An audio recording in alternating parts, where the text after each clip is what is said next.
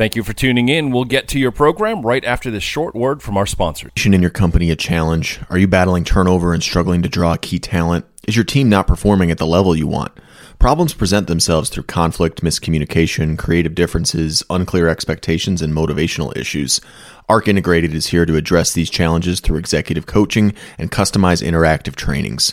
Create lasting positive change that will improve your bottom line and create a culture that attracts talent and reduces turnover by going to arcintegrated.com. That's arcintegrated.com. What if investing in each other could change the world? I'm Joel Skeen with bizradio.us, and this is the Mindful Marketplace. Good morning, good afternoon, good evening. I don't know if you're listening to this in the middle of the night, whatever works for you.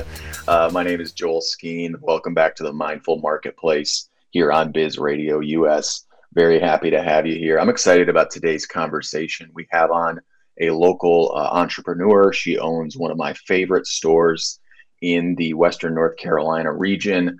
Um, she is an entrepreneur. She is, uh, dare I say, an influencer. Um, and uh, really excited to get to talk to Gillie Roberts about Ware, about doing sustainable business, and about her journey as an entrepreneur here um, in the Asheville area. Before we get into that, though, I do have a couple. Um, we are, by the time this airs, we will have actually already completed two of our new event series that we are hosting. But today's kind of a special day for me personally because this evening that we're recording on Tuesday, the 14th of March, is the very first community financial education course. Um, and what I'm excited about is that we have turned this into a monthly event.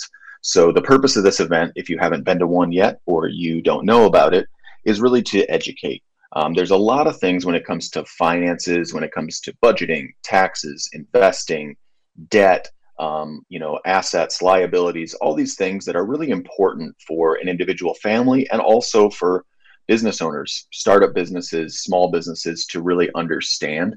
Um, there's not a great education around it. You know, uh, there's a lot of things that they really should have taught us in school that they did not. When I recently had on Jeff um, Kaplan from Venture Asheville, he said that one of the biggest reasons that small businesses and startups have to get turned away from funding is that they just don't have a good handle on their books. They don't really have the books in order and the it becomes difficult for a funder to want to be able to give them the funding they need to grow their business. And so we're offering this as a free as long as we can um, until it gets so full that we may have to. But for right now, we are offering this as a free educational course once a month where myself, as well as a few other financial professionals, will be doing education around various topics. So at the first one, um, we talked about things like um, you know strategies for local investing, on, on strategies for eliminating debt, on um, on how to budget properly. Most people budget backwards, according to Justin Schaefer, and on the lessons learned of of the financial lessons learned by entrepreneurs by uh, Alex Cardona, host of the Golden Key here on Biz Radio. So we're doing this monthly. It is in person and virtual options. And to get connected to that and to get registered for the next one, please go to mindfulmarketplaceshow.com and click on the events tab. Um, on, on my website, too, there, you can also listen to all of the back episodes of tons of really great guests that we've had on. And I always encourage everybody to go to Biz Radio US to listen to all the other hosts that we have on this um, on this program on this station that we're I'm very grateful to get to be a part of. So, yeah, check out the community financial education courses, check out the back episodes, and always subscribe on iTunes, Stitcher, Spotify, iHeartRadio, whatever your favorite platform is. Um, and give us a like or a review. The subscriptions really help us out more than anything and help us continue to share the messages and the stories of people out there really doing good work in the world of whether it's social entrepreneurship, whether it's sustainable business, whether it's impact investing, sustainable investing. My whole goal of this show is really to lift up the voices of people who are using their businesses and using their dollars for good for the future. Because as we say, your dollar really is your vote. And if you're out there voting with your dollars and you're doing some shopping, I would highly recommend you do you place that vote with uh, Ware at the shop owned by our guest here, Gillie Roberts. Um, we're going to get into why um, I think she is doing something really special here in town. Um, but first, Gillie, welcome to the show. Please, uh, please, uh, welcome. Introduce yourself here. Uh, very happy to have you on. Hey, Joel. Thanks for having me. I am stoked to be here with you. Uh, my name, yeah. as is Gillie Roberts, and um, Ware is my brainchild? I suppose. well, it's uh, it, it definitely um, it, it, definitely is a child that is growing up um, and going through the growing pains. I'm sure, but um, from the outside, at least, looks like it's a you, have done a good job as a as a business parent here. um, so you uh, you told me before we jumped on here that you're you're one of the few uh, people in, in Western North Carolina that are actually a local uh, a native uh, to the area. Uh, which is becoming a little less common uh, as the decades go on. But um, yeah, tell us a little bit about kind of your background and where you came from and how you um, kind of brought you up to the point where you decided to start your own business. Yeah, totally. Um, for the sake of full transparency, I would be a local, not a native. I was born in Connecticut, but moved moved to Brevard at the age of three. Um, some people care about that, others don't. But um, I always say when when folks, because oh, I used to always say I was from Asheville, and and in the past few years, people have been like, "Well, you know, you're from you're from Brevard," and I always say, as soon as Asheville stops using Brevard's waterfalls for marketing, I'll say I'm from Brevard.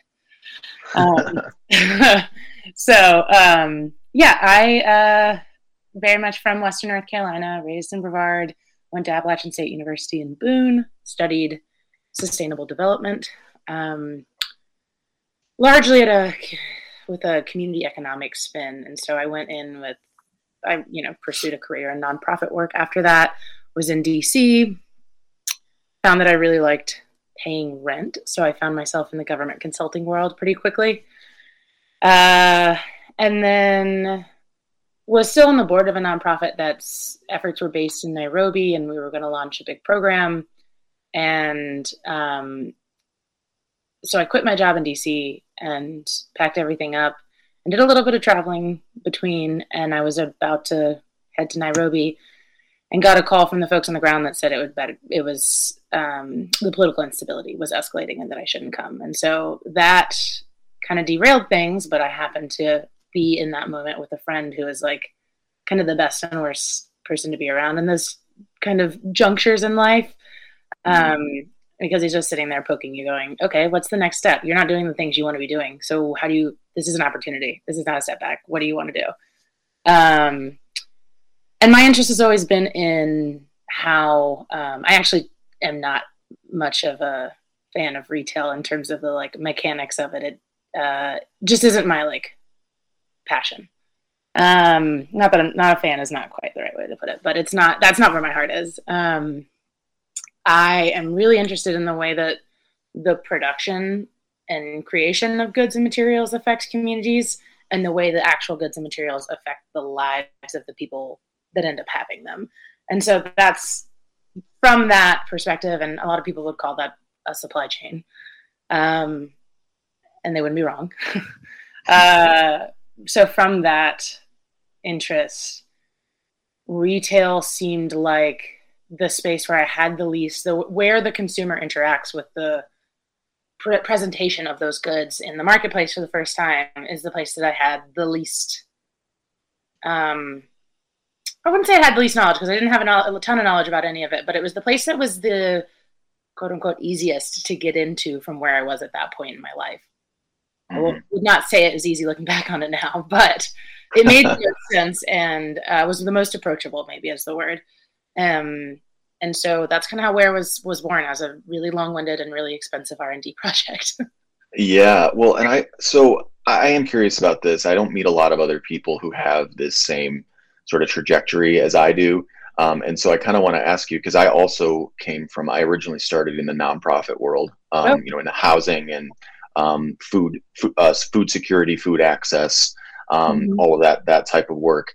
And I also, at some point, decided to make the decision to transition away from nonprofits into business. I was talking to someone else about this, and they were like, "I feel like it usually happens the other way around. People are in business for a long time, and then they, you know, decide that they they want to pursue a a passion and a, a, a project of contribution more so than of um, you know of building wealth or of you know kind of of more self-serving and you know I, I guess it was just interesting when he said that because i hadn't really thought about how that is more of a unique journey to go from the world of nonprofits into the world of owning a business Um, what was it for you that you know really made you feel like that was the path forward for your journey?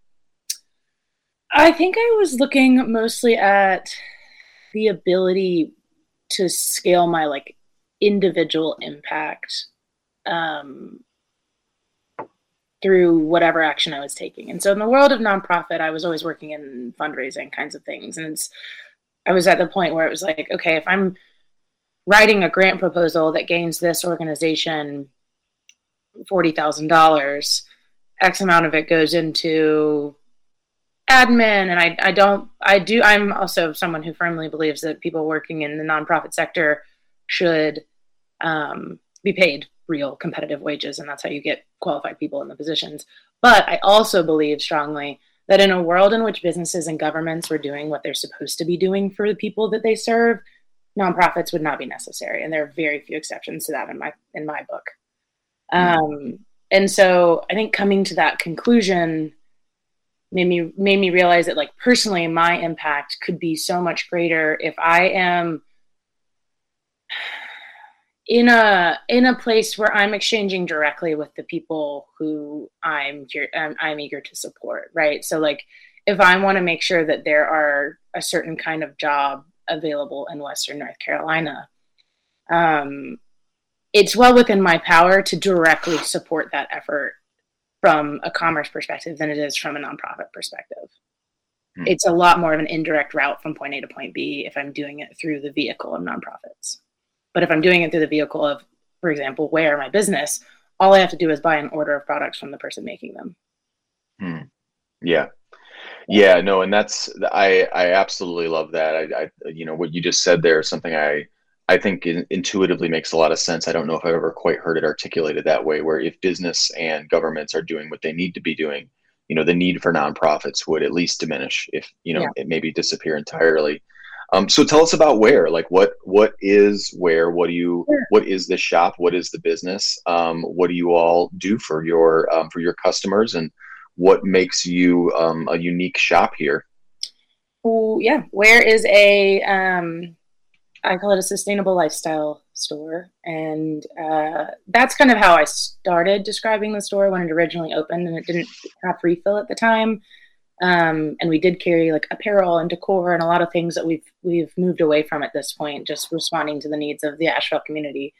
But um, it is now, as it exists in today's iteration, it is a refill shop and low waste living essentials shop. Um, and so we're a pretty small footprint store in Western in West Asheville, um, but we also exist online, and we do a fair amount of you know a portion of our business is online.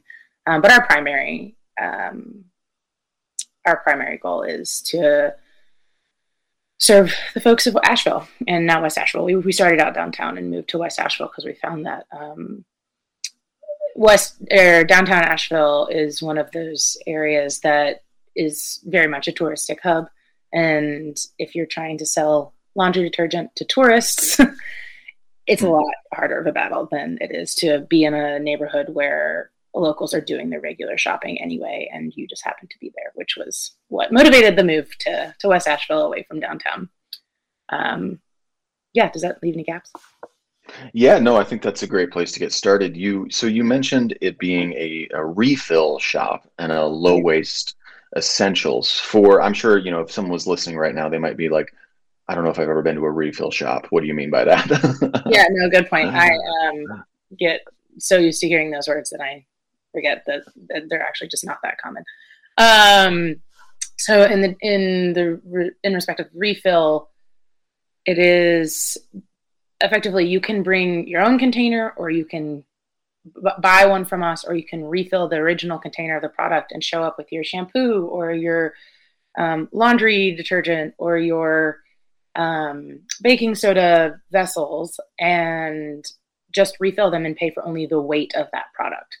Um, mm. So we sell product by weight. We specialize specifically in personal care and home care. So like shampoos and conditioners, skincare, dental hygiene stuff, but then like uh, all-purpose cleaners and laundry detergent and things of that nature.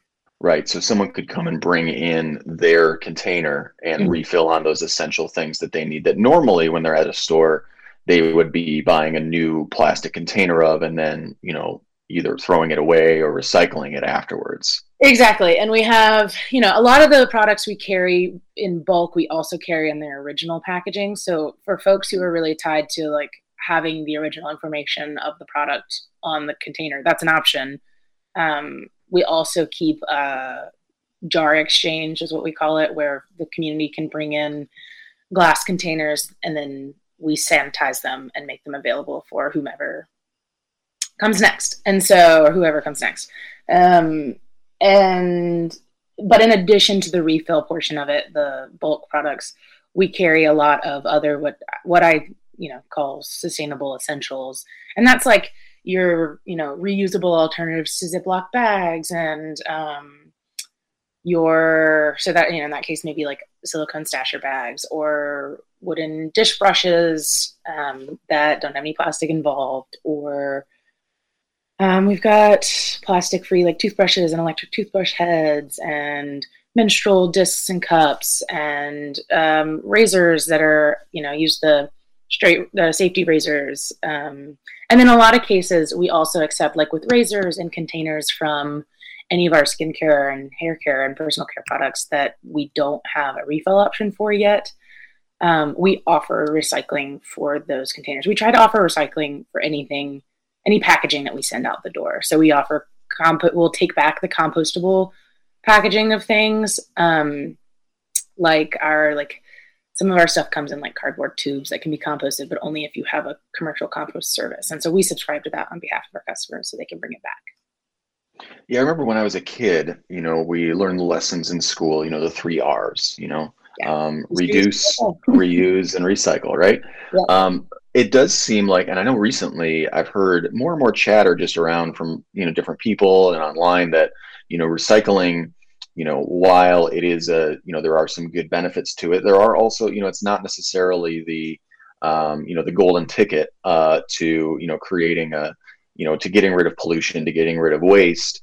Um, and it does seem like there's been a complete i don't know complete lack but definitely a diminished um, emphasis on the first two r's which really should have come first right which is the reduce and the reuse but that requires changing behavior in order to do normally when we think about changing that behavior, we really just put that um, emphasis on the consumer. It's like, well, you need to reduce and reuse. But as I'm thinking through your supply chain process and how customers are interacting with your store, most places there's not really a way to reduce or reuse on some of these materials. And I think it's really cool that you're providing that. I'm wondering if you have anything else to add to that or any insight on that.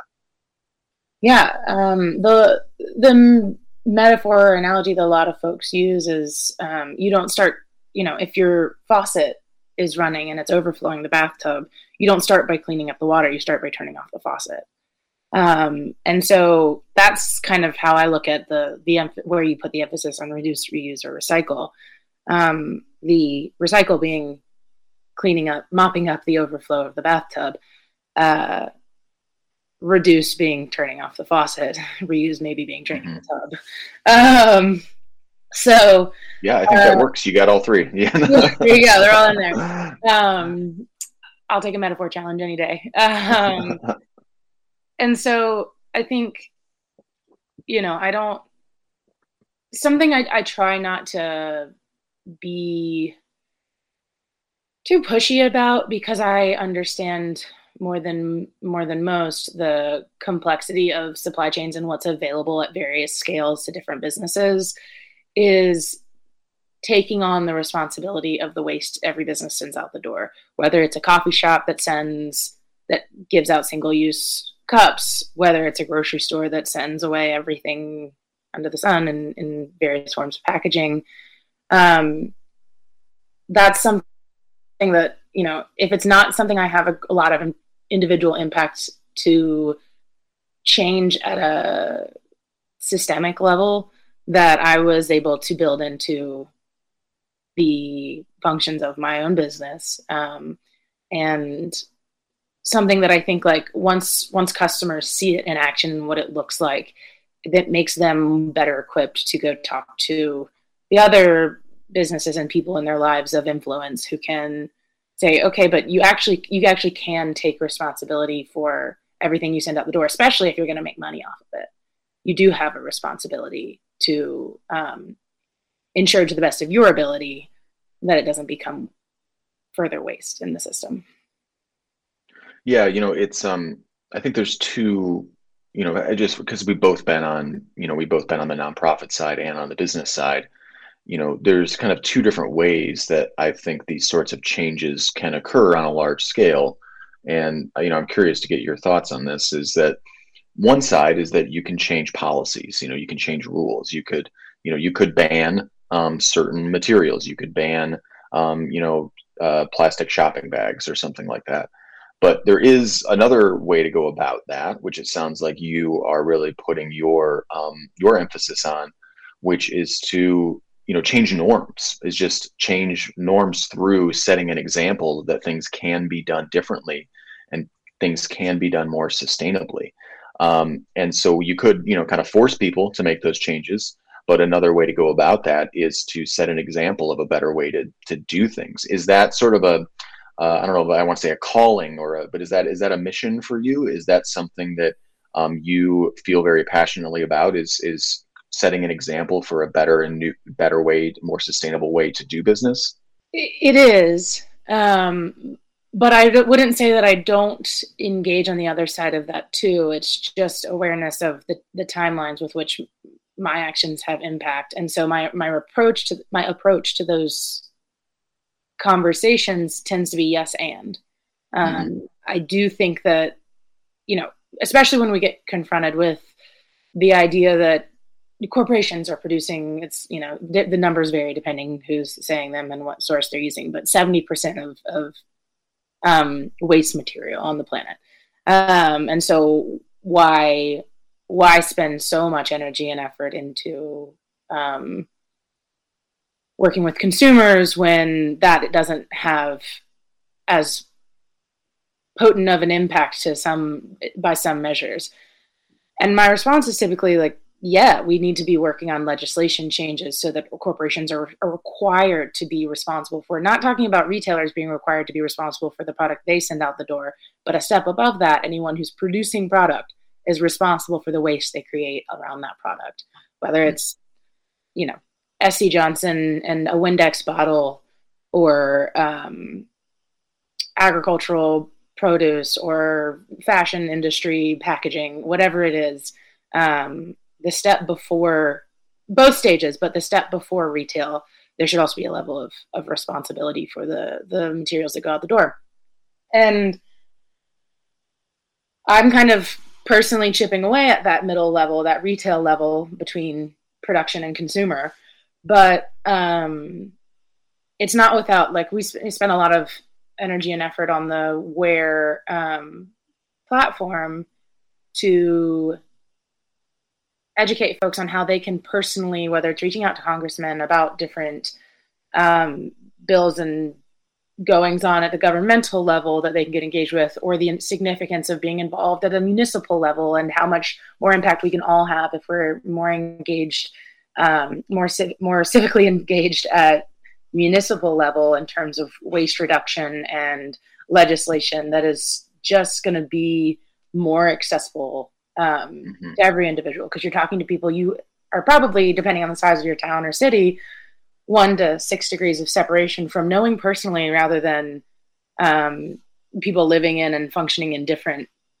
parts of the country on behalf of you and a much much larger body of people so yeah. before I get too long-winded about it. No, yes, I, I, I think yes and is is is definitely the, the, the right response to a lot of these issues. So um, I um, we're going to continue this conversation in part two. Please tune in next week.